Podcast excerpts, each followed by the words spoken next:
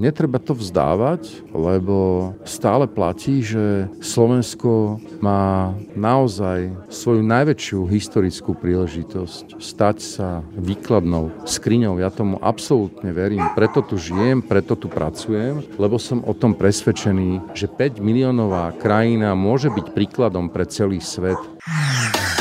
Ráno nahlas. Ranný podcast z pravodajského portálu Aktuality.sk už sme tu proste trošku ako v tej starej, dobrej slovenskej rozprávke Múdry Maťko a blázni, že keď vidíme sekerku zaťatú nad dverami, tak namiesto aby sme ho vybrali, tak začneme všetci iba lamentovať nad tým, že čo s tou sekerkou urobíme, lebo keď tam ostane, tak niekomu padne na hlavu a niekomu ublíži. A toto je proste zase ten hypnotický rozmer slovenskej spoločnosti, že ten fatalizmus, o ktorom si hovoril, sa vlastne prejavuje aj takýmto ako veľmi nešťastným spôsobom, že my si proste proste myslíme, že to tak má byť. Stojíme pred osudovými voľbami. Opäť, zás a znova. Tak ako v roku 1998, tak ako v roku 1989, opäť zás osudové voľby. Koľkrát sme to už počuli. A na druhej strane sú to reálne osudové voľby, lebo môžeme hrať o to, či budeme bližšie k Rímu alebo k Moskve. Čo nám teda ponúka politická scéna a čo budeme vlastne riešiť v kampani? Môžem sa pýtať publicistu Michala Havrana. Tento štát má tieto črty preto, lebo v slovenskej politickej politickej kaste, samozrejme, že nie v celej, existuje naozaj veľká miera takého toho krčmového sedláctva. Čím ste viac neokrôchaní, čím viac sa budú vaše deti hambiť za to, čo rozprávate verejne, tak tým väčším kultúrnym hrdinom ste. To znamená, že sa nám do veľkej miery obrátili aj také tie občianské hodnoty a občianské cnosti, koho tu považujeme za hrdinov, za ľudí, ktorí sa bijú v klietkach. Počúvate ráno na hlas. Pekný Pekný deň a pokoj v duši praje, Braň Robšinský. Valentínska srdcovka pomáha deťom aj tento rok. Pošlite aj vy darcovskú SMS s textom srdce na číslo 871. Celá hodnota SMS, teda 5 eur, bude pripísaná na konto projektu Srdce pre deti. Jednou SMS pomôžete odstraňovať bariéry vo vzdelávaní a dáte s nevýhodneným deťom nádej na lepšiu budúcnosť. Viac na www.srdcepredeti.sk Ďakujeme. Počúvate podcast Ráno na hlas. Vítaj. Ďakujem za pozvanie, dobrý deň všetkým. Takže Michal Havran, ako ty vidíš tie voľby? Sú osudové a v čom sú podľa teba osudovosť tých volieb? Ja mám pocit, že tieto tak e, politicky ešte neukotvené národy Strednej Európy si ešte stále užívajú taký ten fatalistický rozmer demokracie a vždy sa prikláňajú k tej pesimistickej verzii dejín, podľa ktorej jedného dňa to môže všetko skončiť. Ja si pamätám, keď e, ma rodičia posielali ešte ako gymnazistu v 89. v zime a potom v 90. na jar kupovať do, vtedy sa to volalo zahraničná kniha, knižky, ktoré dovtedy nevychádzali, Pavla Kohouta a vyšiel nejaký hrabál a ďalšie veci. Od Škvoreckého sa doniesli knihy z Kanady a otec mi hovoril, že prosím ťa, chod to rýchlo kúpiť, lebo možno že, možno, že to iba na pár mesiacov, že musíme tie knihy mať doma a potom uvidíme, akým spôsobom sa to bude vyvíjať. A mám pocit, že táto osudovosť v chápaní všetkého politického a verejného, čo sa u nás deje, je na jednej strane dobrá, lebo nás mobilizuje k, možno k premýšľaniu a k uvažovaniu nad tým, v akej spoločnosti chceme žiť. A na druhej strane mám pocit, že, a to sa netýka vlastne iba volieb, ale pocitu, že pripisujeme, a to je dedičstvo vlastne nie Ríma, že pripisujeme politike príliš veľkú moc a zároveň sa nechávame politikou príliš veľmi ovládať aj v intimite a v tých vzťahoch, ktoré by od toho mali byť očistené. Ja som to mal možnosť porovnávať, lebo keď som žil v zahraničí, v krajine, ktorá je pritom veľmi politická a politizovaná, po Francúzsku, tak e, významná časť ľudí, s ktorými som aj profesionálne bol v kontakte, vlastne roky o politike vôbec nerozprávala. Dobre, ale na druhej strane naozaj tu riešime akože geopolitiku, ale na druhej strane my sa akoby cyklíme, ako to dieťa sa naučí v prvom roku akože viazači snúrky, v treťom roku začne ho rozprávať a my furt sa vraciame v tých dilemách do tých istých volieb. Áno, pretože politika sa stala súčasťou príliš veľkou súčasťou domácnosti, aj vďaka tomu, že súkromné televízie, ktoré sa objavovali na trhu v 90. rokoch, aj súkromné rádia, začali z politiky robiť vlastne pilier vysielania. Máme tu veľké množstvo politických e, diskusí, politických show a takých tých konfrontácií politických, ale to je v poriadku, existuje to všade. Čo však nie je v poriadku, je, že si s politikou spájame ako veľmi fatalistické očakávania, ale to nie je len u ľudí, ktorí sa boja vývoja a ktorí majú obavu z toho, kam Slovensko nakoniec zase padne, lebo zdá sa, že ruleta sa opäť roztočila a nevieme, kam naša gulička padne, či sme si stavili na dobré číslo alebo dobrú farbu, alebo zmizneme proste v nejakej čiernej diere, kde už sme boli. Ale existuje taký nezdravý vzťah aj k politickým personám. Videli sme to vlastne už za Mečiara, keď ľudia nosili jeho ikony alebo také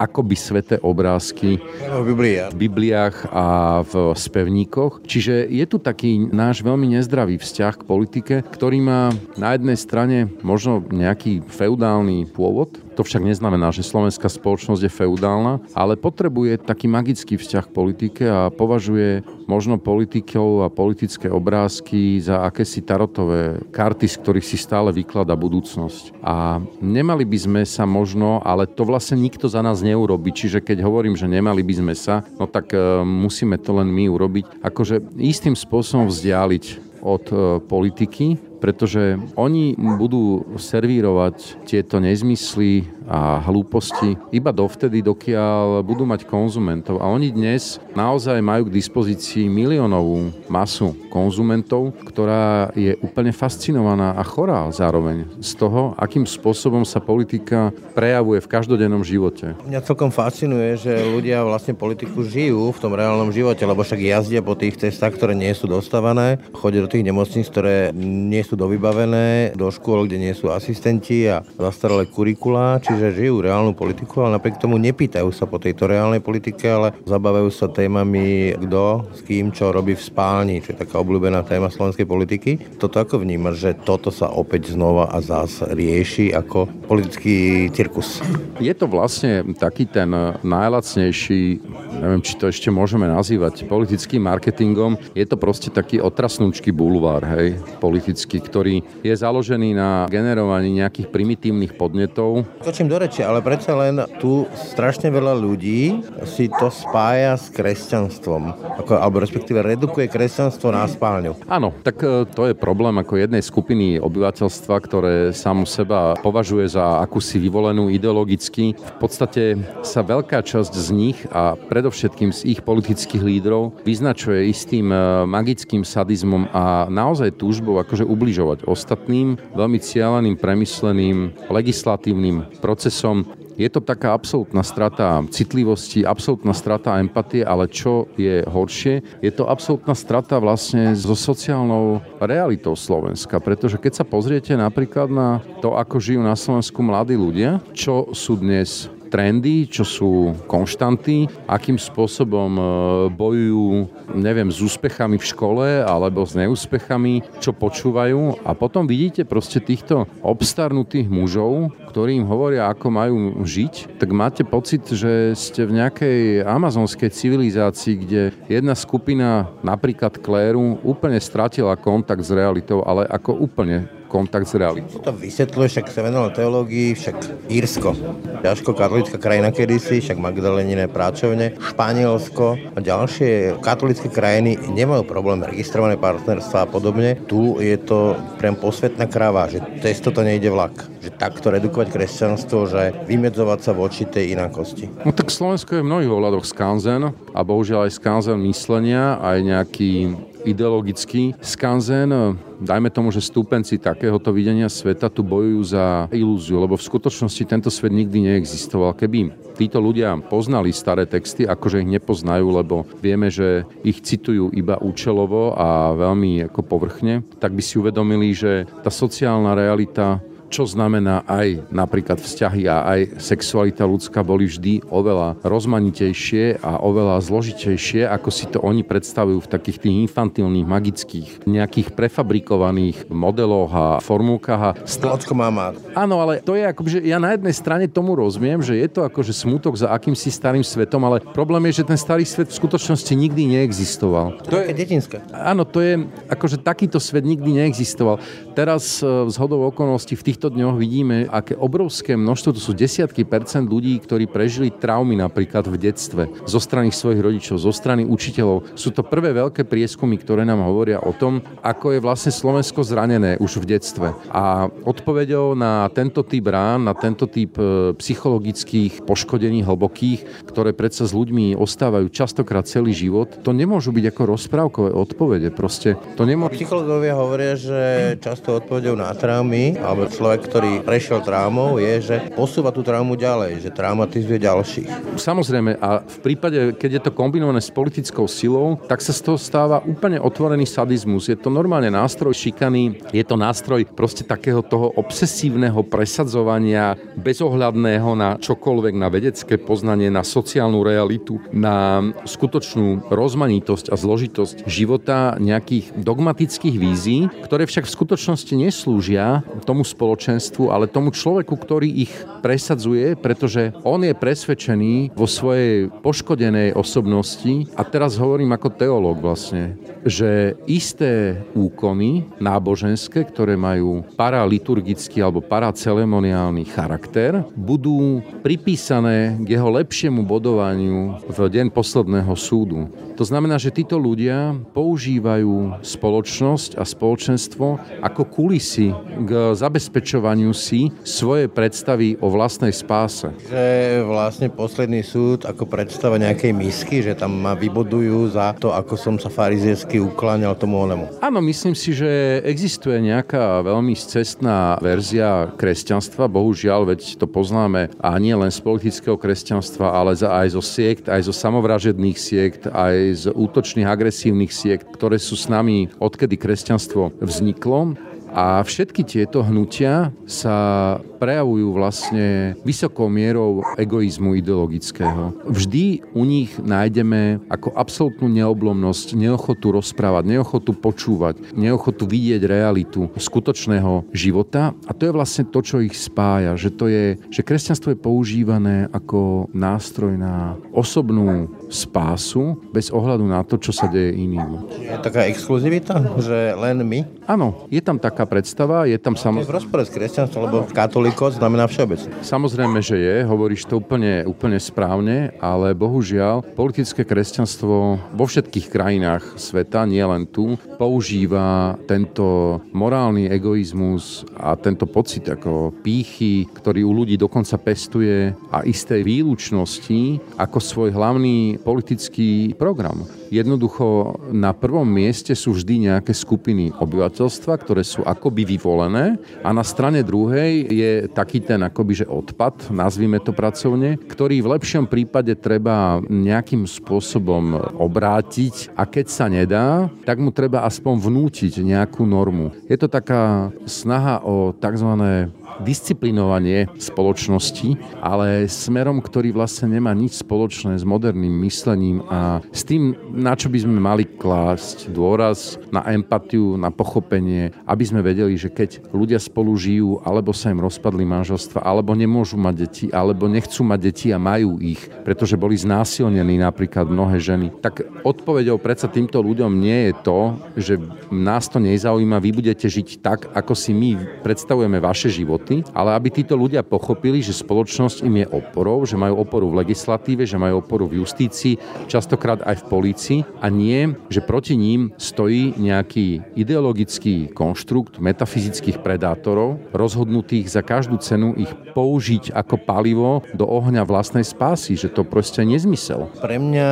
proces civilizácie je rozširovanie vnímania toho, kto je človek, kto je nám blížny. To boli černosy, potom ženy a tak ďalej, že sme si rovní. Ale povedzme, že v dobách temného stredoveku, nemám rád to slovo, bola církev tým, ktorý zušľachťoval, ktorý prinášal to vzdelanie, knihu, písmo. A dnes to, čo hovoríš, alebo z toho, čo hovoríš, vyplýva, že to je skôr brzda. Nie všade a nie všetci, ale je pravda, že napríklad Slovensko je krajina, ktorá dnes nedokáže produkovať nejakú teologickú literatúru alebo produkciu v zmysle, že by mala nejaký univerzálny dosah, že by sa prihovárala svetu otvoreným jazykom alebo s pochopením, dokonca už častokrát aj v rozpore so samotným pápežom, veď tieto konflikty a interpretácie sme veľakrát videli napríklad vo vzťahu k LGBT partnerstvám, ale nie iba, lebo tam sú problémy ešte aj medzi samotnými církvami a medzi samotnými denomináciami, ktoré jednoducho prestávajú medzi sebou komunikovať otvoreným spôsobom, ale hrajú alebo medzi sebou zohrávajú nejakú vopred dohodnutú divadelnú etudu, poznamenanú vlastne strachom zo sveta a strachom z ostatných. To je proste církev, od ktorej sa mnohí, mnohé církvy v Európe a v Severnej Amerike odvrátili, pretože vedia, že táto póza ich jednoducho vzdialuje od sveta a od veľmi, veľmi, veľmi zložité reality života. Ako keby títo ľudia dnes zabudali napríklad, že nás je 8 miliard na svete a máme obrovské problémy na tejto planete a tie problémy nesúvisia teda vonkoncom s tým, kto s kým trávi svoj večer. Keď sa vrátim k eh, tým tvojim slovám o traumatizovaní a traumách a traumatizovaných ľuďoch, je to podľa teba aj vysvetlenie toho nášho až masívneho, lebo to sú desiatky percent, cez 40 percent príklonu k tomu ruskému videniu sveta v prípade ukrajinskej vojny, toho, že vlastne doslova sú tu fankluby toho, že teda nech im ten Putin naloží a nech teda vyhrá, pričom tí ľudia sú konfrontovaní reálne dnes už s tými obrázkami, s tými videami, s tými fotkami, aké zverstva sa tam dejú, aké zverstva tam páchajú tie agresívne vojska z ruskej strany a napriek tomu sú na ich strane. Áno, pretože ruský svet neponúka modernú psychológiu. Ruský svet, tak ako to Dostojevský aj Tolstoj popísali, ponúka iba zločin a trest. To je hlavný psychologický nástroj ruského sveta v jeho politickom rozmere V tomto zmysle Rusko sa vzdialilo aj od dedičstva Petra Veľkého a Kataríny, ktorí sa snažili europeizovať ruskú civilizáciu, ale nie v zmysle manierov a životného štýlu, ale v zmysle vzťahu medzi ľuďmi, v zmysle vzťahu k inštitúciám. Nezabúdajme, že to je predsa posledná krajina, ktorá mala samodержavie a nevoľníctvo, veď to je krajina otrokov pre Boha. To je najmladšia krajina otrokov, ktorá sa vzdala svojho otrokárskeho systému a ktorý uplatňovala nie na kolonizovaných územiach, aj keď samozrejme, že môžeme... Sibir je kolonizovaná. Samozrejme, že môžeme hovoriť aj o vnútornej kolonizácii, ale ktorá predsa do stavu nevoľníctva uvrhla milióny vlastných občanov, ktorí boli bezzemkami a ktorí boli dnes už, tak posmešne to používajú mužikmi, ale to v skutočnosti boli ľudia, ktorí neboli ničím. Oni nemali existenciu, skutočnú individuálnu existenciu. A to všetko v Rusku existovalo v čase, keď už e, v európskych krajinách sa premýšľa napríklad o veľkých reformách hygieny, veľkých e, reformách v mestách, ktoré by zabezpečili svietenie a tečúcu vodu a kanalizáciu. Čím nás to potom priťahuje, alebo teda čas Slovakov? Ja si myslím, že to je život v traume. Život v traume ľudí, ktorí sa odmietajú konfrontovať s vlastnou psychologickou realitou, s vlastnou zraniteľnosťou a s vlastnými ranami, tak takýto svet, kde symboly nahrádzajú psychológiu a kde symbolické myslenie drží absolútny príjm nad vedou a aj nad takým zdravým úsudkom sa možno do nejakej miery žije možno pohodlnejšie. Rusko je ako taká predfreudianská spoločnosť, hej, ktorá vlastne samú seba neanalizuje, nepripúšťa si žiadne zlyhania. Na individuálnej úrovni dozaista áno, v ruských kuchyniach, ktoré sú stredobodom e, ruského existenciálneho filmu aj knihy, ale na politickej úrovni neexistuje žiadny akt pokánia, žiadne ospravedlnenie za nič, čo by Rusko v dejinách urobilo. A to mnohým ľuďom imponuje nielen na Slovensku, ale aj v iných európskych krajinách. Pretože predstav... tak predstava života, v ktorom sa aj za ťažké chyby nemusíte nikdy nikomu ospravedlňovať, nemusíte nikdy skladať účty, pretože vaše zlyhania sú vlastne pilierom a oporou politického systému. A preto to mnohých ľudí tak vášnivo priťahuje. A potom je tu samozrejme ešte taká tá iracionálna väzba, ktorá pochádza z učebníc slovenskej literatúry a to je celá tá prípadová štúdia panslavizmu a všetky tie veci, ktoré sme sa tu od malička vlastne učili. A keďže mnohí z tých ľudí, posledná vec, ktorú si zo školy pamätajú, sú práve tieto romantické predstavy o Rusku, no tak im to ostalo a dnes sa to spojilo s tými psychologickými ranami do akéhosi politického konceptu, ktorý má častokrát aj takéto náboženské očakávanie. A to je zase typické pre otázku osudovo zaujímavosti, ktorou si začal tento rozhovor. Tak eh, Havličík Borovský tiež bol rusofil do chvíle, kým do toho Ruska naozaj reálne nešiel a nezažil ho, ale je to aj o tom, kto ten národ vedie a kto by ho chcel viesť. No a jedným z nich je aj že Robert Fico, ktorý veľmi otvorene sa hlási k tomu, čo hovoria v Moskve a ako interpretujú svet aj tú vojnu v Moskve. Ty sám o ňom dokonca hovoríš ako o Wagnerovcovi. Robert Fico je ruský generál v zálohe mentálny. Robert Fico je proste predstaviteľ imaginárnej, anketovanej, akejsi slovenskej sovietskej republiky, pretože svojimi politickými činmi, svojimi spoločníkmi, svojou láskou peniazom a k takému tomu lacnému štýlu zo seneckých jazier sa definitívne priklonil vlastne na stranu ruského sveta. Ale to je vlastne spálenie všetkých mostov, lebo to je voľba, že teda budem síce vládnuť, budem vládnuť krajine, ktorá je síce úplne že zničená a rozbitá mentálne, ale budem jej vládnuť. To je syndrom Lukašenko proste, jemu sa to páči. Jednoducho sa mu to páči, pretože vie sa, ako sa ukázalo, zbaviť sa vlastne takmer všetkých, ale nevie sa zbaviť svojej choromyselnej túžby pomoci. A je to strašne smutné, že tento človek sa realizuje u nás bolo by strašne fajn, keby ho si už konečne niekto ako pozval niekde na nejaký opustený ostrov, aby si aj oni odskúšali, čo to je fungovať s človekom, ktorý má tak nekonečný reinkarnačný cyklus, že dnes je už Wagnerovským žoldnierom úplne nehanebným spôsobom, hlása veci, ktoré lexikálne a už aj syntaxou sa podobajú proste na 100% na to, čo hovorí ruská generalita a ruský štát. Teba toto má na Slovensku šancu, lebo naozaj atakuje veľmi vysoké priečky v tých preferenciách politických strán? Neviem, že či oni sami vedia, ale ja, mne je v zásade jedno, že či niekto nejaké veci rozpráva, pretože je cynický a vypočítavý, alebo je oportunista, alebo z presvedčenia. Dôležité je, že to rozpráva. A myslím si, že by mal byť za to braný na zodpovednosť a hovorím to úplne vážne, pretože Robert Fico pre mňa osobne dnes predstavuje bezpečnostnú hrozbu v tejto krajine otvorenú bezpečnostnú hrozbu, pretože veľmi otvoreným spôsobom stojí na strane Ruska, hovorí veci o akomsi miery, o ktorom v živote nepredložil ani riadok. Žiaden mierový plán Smeru, žiaden mierový plán Fica neexistuje nič také neexistuje. V živote sa vo žiadnom vo svojich prejavoch neprihovoril Putinovi ani svojmu supútnikovi z ruskej ambasády. V živote sa neadresuje Rusom, nehovorí nič o ruských vojnových zločinoch na Ukrajine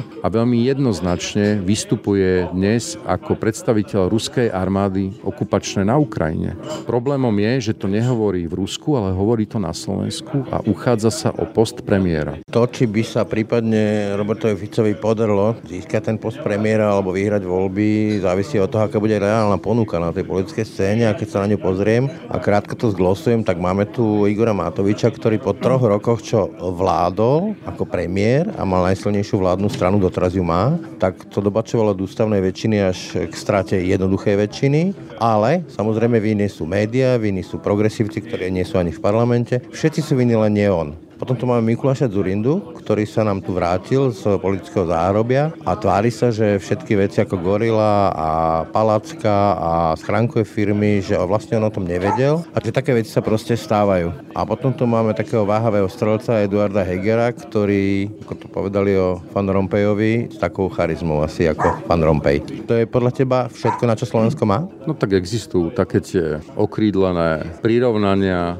falošného realizmu, že veď naša politika je obrazom našej krajiny, alebo máme len to, na čo máme. Ale ja si myslím, že máme naviac. My ako nie sme márna krajina, vonkoncom nie. Máme mnohé prednosti a nebudem teraz hovoriť tie floskule o tom, že máme šikovných ľudí, lebo šikovných ľudí pri dnešných platoch čo skoro mať nebudeme, pretože všetci odídu. Čiže zbytočne aj pani prezidentka hovorí, že máme šikovných ľudí, pretože robiť e, ošetrovateľku v nemocnici za pár sto eur jednoducho prestane každého baviť v jednej chvíli. A to, že že vlastne my sa dnes nebavíme o tom, ako sa tu žije, ako ťažko sa tu žije, lebo naozaj sa tu žije ťažko, že sa nebavíme ani o životnej úrovni strednej triedy, ale bavíme sa tu stále o nejakých konfliktoch, ktoré sme aj my rozoberali na začiatku, je proste príznačné pre krajinu, ktorá sa vlastne bojí konfrontovať sa s vlastnými problémami. Na začiatku si hovoril, že veď obyvateľia tejto krajiny politiku konzumujú každodenne v tom zmysle, že jazdia po nedokončených cestách. Tak ja ja už vlastne neviem, a to platí aj pre mojich kolegov, že prečo, keď je akákoľvek tlačová konferencia, napríklad Roberta Fica o čomkoľvek, prečo sa ho vlastne nepýtajú stále dookola iba na tú diálnicu z Bratislavy do Košíc, ktorá už 10 rokov mala byť hotová a nie je. Lebo akokoľvek sa na to môžu pozrieť aktivisti, ekológovia, diálnica je dnes kľúčovou trajektóriou, spádovou pre ekonomiku, pre mobilitu ľudí. A proste my to nemáme. My sme 5 miliónová krajina, proste my sme región, my sme jeden francúzsky alebo jeden nemecký región. Už nás prebehlo aj Rumunsko, postupne aj Srbsko, Bulharsko. Ty hovoríš, súhlasím s tou tlačovkou, že novinári by sa to mali pýtať, ale ani sami ľudia sa to už nepýtajú. Proste rezignovali. No áno, lebo už sme tu proste trošku ako v tej starej, dobrej slovenskej rozprávke Múdry Maťko a blázni, že keď vidíme sekerku zaťatú nad dverami, tak namiesto toho, aby sme ho vybrali, tak začneme všetci iba lamentovať nad tým, že čo s tou sekerkou urobíme, lebo keď tam ostane, tak niekomu padne na hlavu a niekomu ublíži. A toto je proste zase ako ten hypnotický rozmer slovenskej spoločnosti, že ten fatalizmus, o ktorom si hovoril, sa vlastne prejavuje aj takýmto ako veľmi nešťastným spôsobom, že my si proste myslíme, že to tak má byť. Že my si myslíme, že táto krajina má byť oblepená billboardami ešte aj v Tatrách, proste na ceste z Popradu do Smokovcov, že táto krajina má mať billboardy pod Strečnom, má mať billboardy vo Fatre, má mať billboardy na nedostávaných cestách, má mať nedostávané cesty, má mať lokomotívy, ktoré síce môžu na trati na 160 km jazdiť 160 km, ale vlastne môžu jazdiť len 120, ako sa ukázalo, lebo rýchlejšie. Spomínaš inak tie billboardy, tak e, to je inak krásny príklad z že mali sme nájomné byty a zatiaľ máme tie billboardy. Tak to je, ale to je príznačné. My sme tu jak v nejakej čínskej tieňohre proste celý čas, že politici tu proste generujú akýsi falošný obsah a my míňame energiu na to, aby sme sa nad tým falošným obsahom pohoršovali. Ja by som bol naozaj veľmi vďačný, keby sa krajina začala reálne baviť o našej infraštruktúre, o našej infraštruktúre škôl, o našej infraštruktúre nemocníc, aby sme mali nejakú ucelenú a kontinuálnu diskusiu s normálnymi, reálnymi výstupmi o tom, že čo, kedy, kde sa postaví za aký čas, pretože my rekonštruujeme túto krajinu už vyše 30 rokov od 89. a teda nie je to bohvie čo, keď sa na to pozrieme. Nie je to bohvie čo, to sa práve chcem spýtať, že mňa celkom desí to, že my tu riešime v médiách, alebo povedzme v tých kaviarniach povestných, kto vyhrá voľby, respektíve či vyhrá voľby, povedzme Zurinda s Hegerom a nemským všetkým a s PSK, aby ich nevyhral Robert Fico, ale nikto už nerieši, čo bude deň po. Čo by táto krajina mala robiť a kam by sa mala vydať, pričom už aj podľa všetkých tých čísel, ktoré máme v dispozícii, tak už nás dobieha až predbieha Rumunsko, Bulharsko, Polsko, Česko. Stojí stojíme na mieste a nikto toto už ani nerieši. Čo by sme teda mali podľa teba riešiť? Ja si myslím, že existuje strašne veľa spôsobov od oveľa zaujímavejších a múdrejších ľudí, ktorí to vedia, ktorí to proste robili v iných krajinách, pretože my neprechádzame nejakou mimoriadnou situáciou v istom ohľade. Konverziou priemyslu, modernizáciou si prešlo aj Francúzsko proste, keď rušilo rybolov alebo rušilo proste nevýhodné polnohospodárstvo v strede krajiny a transformovalo milióny ľudí do iných segmentov priemyslu. Robilo to Rakúsko povojnové, ktoré proste nemalo vždy taký turizmus, ako má dnes, ale dohodlo sa, že to bude pilier rakúskej ekonomiky a dnes ním v skutočnosti aj je. My nemáme, a teraz sa nechcem vrácať k tým prázdnym diskusiám o akýchsi vízii, lebo vízie tu píše každý subpremiér poverený informačnou spoločnosťou či čím a výsledkom je, že decka nemajú proste iPady počas covidu, ale reálne sa dohodnúť, aby tu bol proste konsenzus, že dobre, bez ohľadu na vlády, ktoré budú prichádzať, odchádzať, lebo to je cyklus demokratického života, sa dohodníme, že do 20 rokov budeme mať perfektnú infraštruktúru, ktorú všetky okolité krajiny stavajú. Proste ešte je to nešťastné Maďarsko, ktoré dnes pred rozpadom vlastne dokázalo vybudovať veľmi solidnú infraštruktúru cestnú, že nemáme zmodernizované vlaky tak, ako by si ľudia v 21. storočí v Európe zaslúžili. Že vždy, keď túto tému s niekým otvoríte, tak vám nejaký človek proste z tých štátnych firiem začne hovoriť, že u nás sú zosuvy terénov a zosuvy tunelov, ako keby v Alpách nestávali 10-kilometrové tunely a mosty a neprerážali proste diálničné návesy. Čiže my sa máme tendenciu stále vyhovárať a zároveň nás to tak tetanizuje, že potom z toho len tak nešťastne stojíme a krátime si čas nejakými nezmyselnými, ale skutočne nezmyselnými diskusiami, ktoré nám podkladajú takí tí lučišníci od boku, ktorí nemajú na to, aby vygenerovali naozaj nejaký veľký ekonomický alebo modernizačný program a preto začnú riešiť, že či sa má yoga učiť v školách napríklad, hej.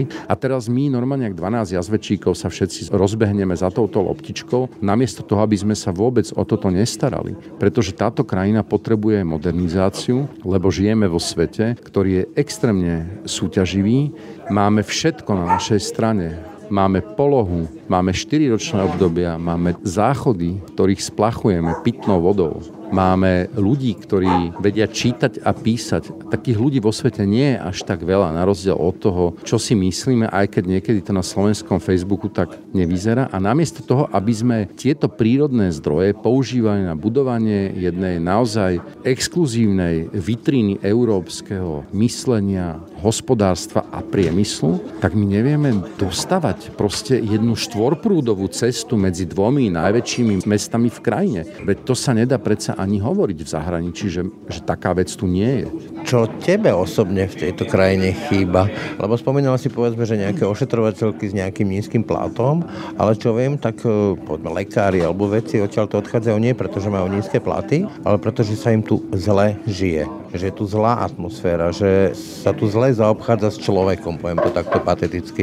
Čo tebe chýba v tejto krajine, aby tu bolo lepšie, aby sa tu dalo lepšie žiť? Ja si myslím, že napriek všetkým pokusom a všetkým klientským centrám žijeme v zásade ešte stále v štáte, ktorý voči občanom má tendenciu profilovať sa ako nepriateľský štát, ktorý sa správa k ľuďom šikanozne v komunikácii, ktorý sa správa k ľuďom šikanozne vo vymáhaní rôznych platieb, šikanozne v spôsobe, akým ich obracia na úradoch, vracia ich 150 tisíc krát si nechá doniesť nejaké papiere, ktoré on má vo svojich archívoch milión rokov nahraté a zaznamenané spôsob, akým, s akým opovrhnutím sa napríklad vyjadrujú aj politici rôzni o rôznych skupinách obyvateľstva. Veď to je predsa nemysliteľná a nepripustná drzosť, aby sa niekto takýmto spôsobom vyjadroval napríklad o spoluobčanoch, ktorí tu takisto platia dane, ktorí tu takisto vytvárajú hodnoty a majú napríklad inú sexuálnu orientáciu, alebo majú inú farbu pokožky, alebo majú iné náboženstvo, aby takýmto dehonestujúcim spôsobom sa niektorí vyberaní politici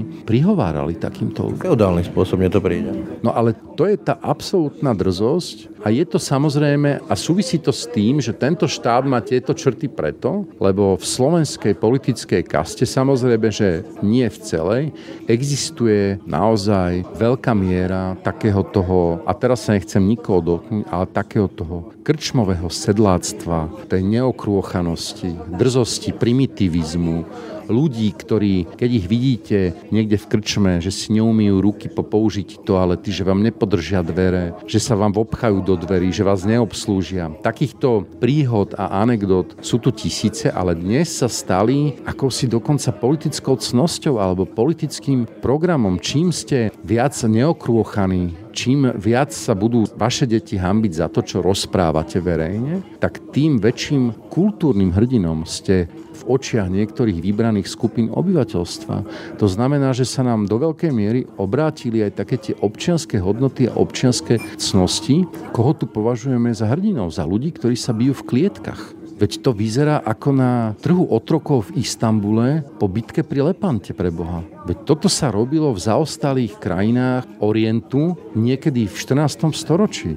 Čiže inými slovami, máme to my v rukách, ako objednávku vystavíme, tak taká nám bude doručená. Ja dúfam, že áno, ale netreba to vzdávať, lebo stále platí, že Slovensko má naozaj svoju najväčšiu historickú príležitosť stať sa výkladnou skriňou. Ja tomu absolútne verím, preto tu žijem, preto tu pracujem, lebo som o tom presvedčený, že 5 miliónová krajina môže byť príkladom pre celý svet. Akurát by sme sa mali, ako hovorí Jean-Claude Van Damme, sústrediť na našu prácu a na to, čo robíme a nenechať sa rušiť stále všelijakými pošukmi a takými tými pasákmi od boku, ktorí stále priskakujú do tej arény a tlačia sa do tej zápasníckej klietky a tvrdia nám, že ich program pochádzajúci z detskej traumy, z neurózy alebo z náboženských predstav na úrovni dvojročných detí bude určovať charakter tejto krajiny. Toľko, Michal Havrandiky. Ďakujem a držme sa. Počúvate podcast Ráno na hlas. Tak a to už je z dnešného rána na hlas skutočne všetko. Pekný deň a pokoj v duši praje. Braň Robšinský.